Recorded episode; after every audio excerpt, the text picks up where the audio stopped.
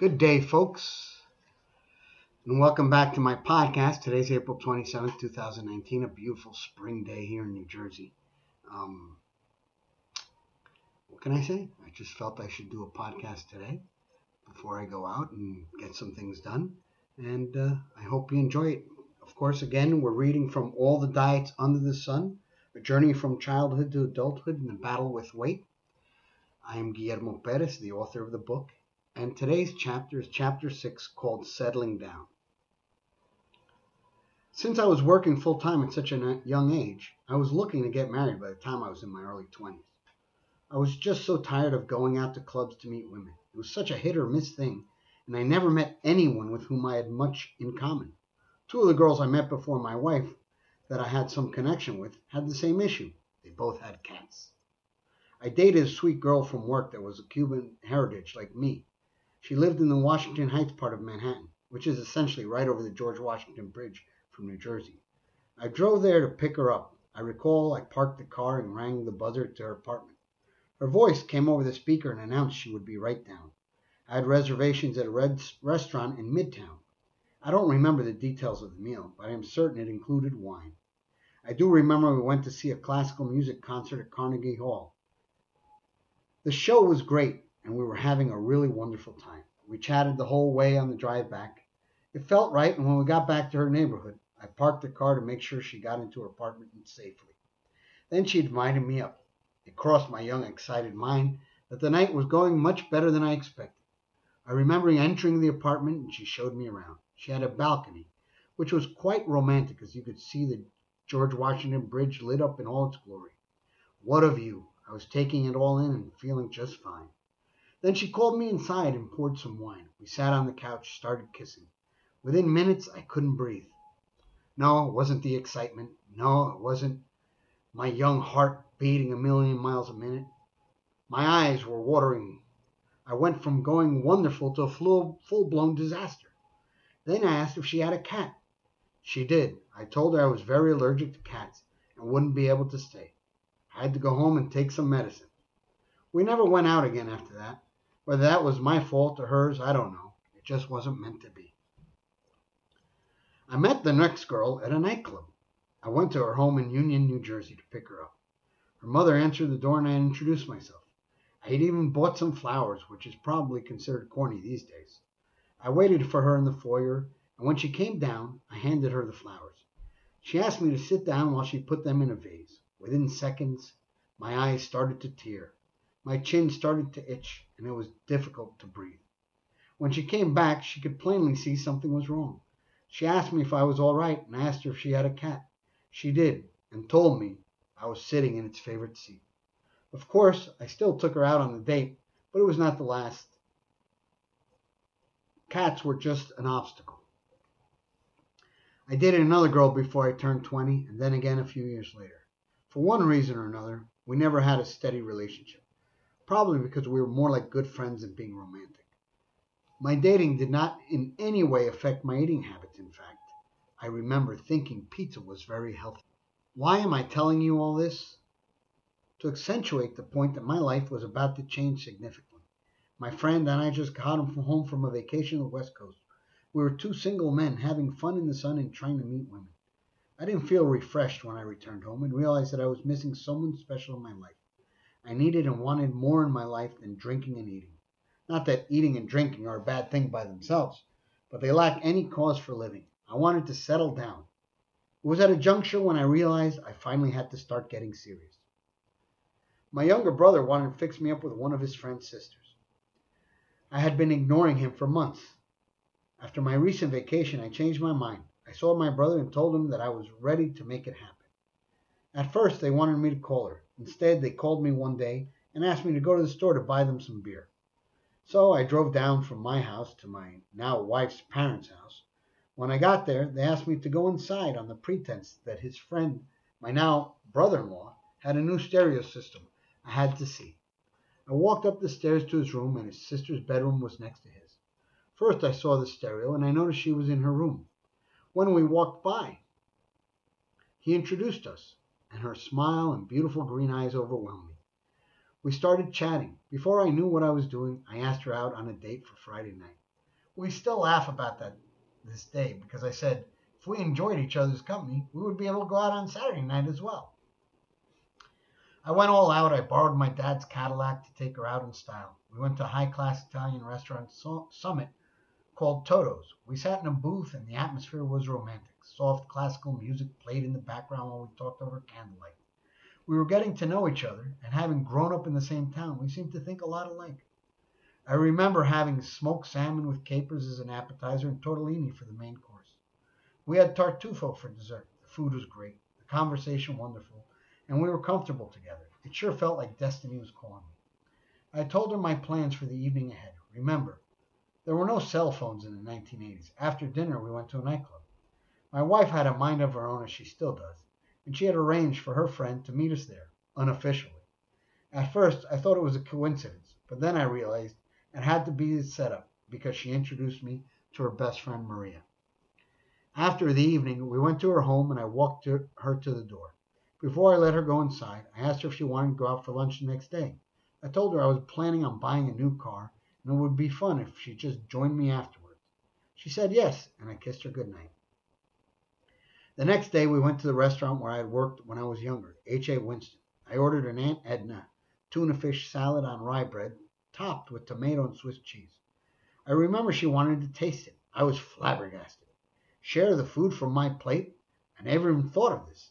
I was used to growing up in a big family and being told to eat everything on our plates. If it was something good, I wasn't used to sharing it.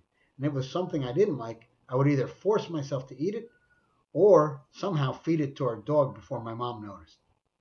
She saw the shock on my face and laughed. It pains me to think of that moment because it was so silly. She just totally surprised me. Of course, since then I've learned to share, but that was not the weakest point of my di- dietary faux pas. Life started to move faster for me. We traveled together, we played racquetball, rode bicycles, and we generally were very active. Then, of course, we always ended the days together by going somewhere to eat. I never had self control when it came to food. One time, my company had a Christmas party in an Italian restaurant called Il Menestrello. They were passing around appetizers, and I was shoving them down my throat as if I would never eat again. I get this way when I'm drinking alcohol. In this particular instance, my bad habit was beneficial. My soon to be wife was holding off on the appetizers because she was waiting for the main course. Then I asked on her behalf when dinner would be served, only to find out that what was being passed around was dinner. Obviously, she was starving at that point.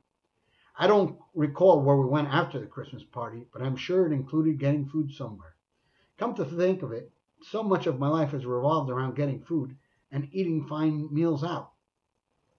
My future wife joined me for business dinners. One particular place I remember well was in Westfield, New Jersey in the late 1980s. There was a seafood restaurant called Sinclair's, and I used to arrange business dinner meetings there. My then fiance and I really enjoyed going there regularly. The best dish they had on the menu was called swordfish macadamia, which was swordfish encrusted with macadamia nuts and sauteed in butter served on a bed of rice. We always drank a popular inexpensive wine at the time, Pinot Grigio Santa Margherita, the perfect accompaniment. My wife and I easily drank two bottles over dinner. If my memory serves me right, we almost always ended with creme brulee for dessert. Another one of our favorite haunts was a Mexican restaurant in New York City called Cinco de Mayo. The food was great. The atmosphere was even better. We never wanted to leave because it had large open spaces where the moon or sunlight would shine in on the large decorative plants. We sat there for hours drinking margaritas and eating tortilla chips with probably the best guacamole I had ever had at that point. Of course, the tacos and refried beans were to die for. Sadly, it was closed down when the owner of the restaurant was arrested for dealing drugs out of that location. All I can say is that it was the most legitimate business front for criminal activity I have ever known. It was a nearly five star restaurant for the common folk. Going to the movies and dinner were our favorite activities, but we were still quite active before we married. We cycled on weekends and played racquetball together once a week. I still played with my friend Gary and my older brother Javier as well, and this kept the weight off, but I still didn't realize that I continued to develop bad habits as life moved forward. In fact, worsening habits.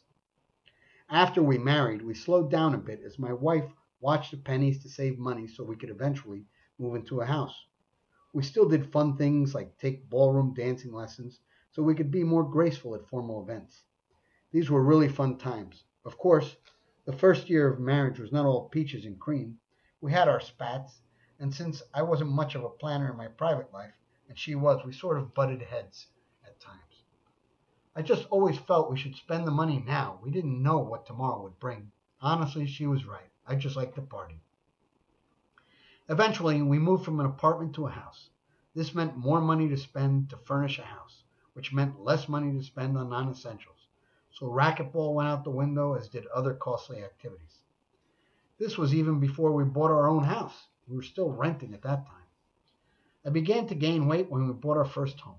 It wasn't anything obvious, just a few pounds, and mostly because I began to get lazy. With less physical activity taking me out of the house, I felt I had less energy during the week. Even so, there were fewer activities that burned calories, but were time consuming. I was painting, buying furniture, hanging fixtures and blinds. On the weekends, I started to do yard work, cut grass, planted, mulched, weeded, and decorated. It seemed there was always a never ending list of chores. Then I began to stress eat. I was now working as the head trader of the desk, handling millions of dollars in foreign currencies and precious metals on a regular basis. I also had to manage the people that worked with me. The new responsibilities of house ownership and in management were bearing down on my nerves. Essentially, I began to eat to satisfy a need I felt. I began to use food like a drug. I recall eating five slices of pizza on a Friday night. I was looking for pleasure where there was only a short term high, but it only brought long term misery. I put on probably about 20 pounds. This is significant as someone whose weight stabilized at 165. This was an increase of over 10%, and even worse, I was no longer really exercising. Racquetball had become a thing of the past, and my bicycle sat dormant in the shed.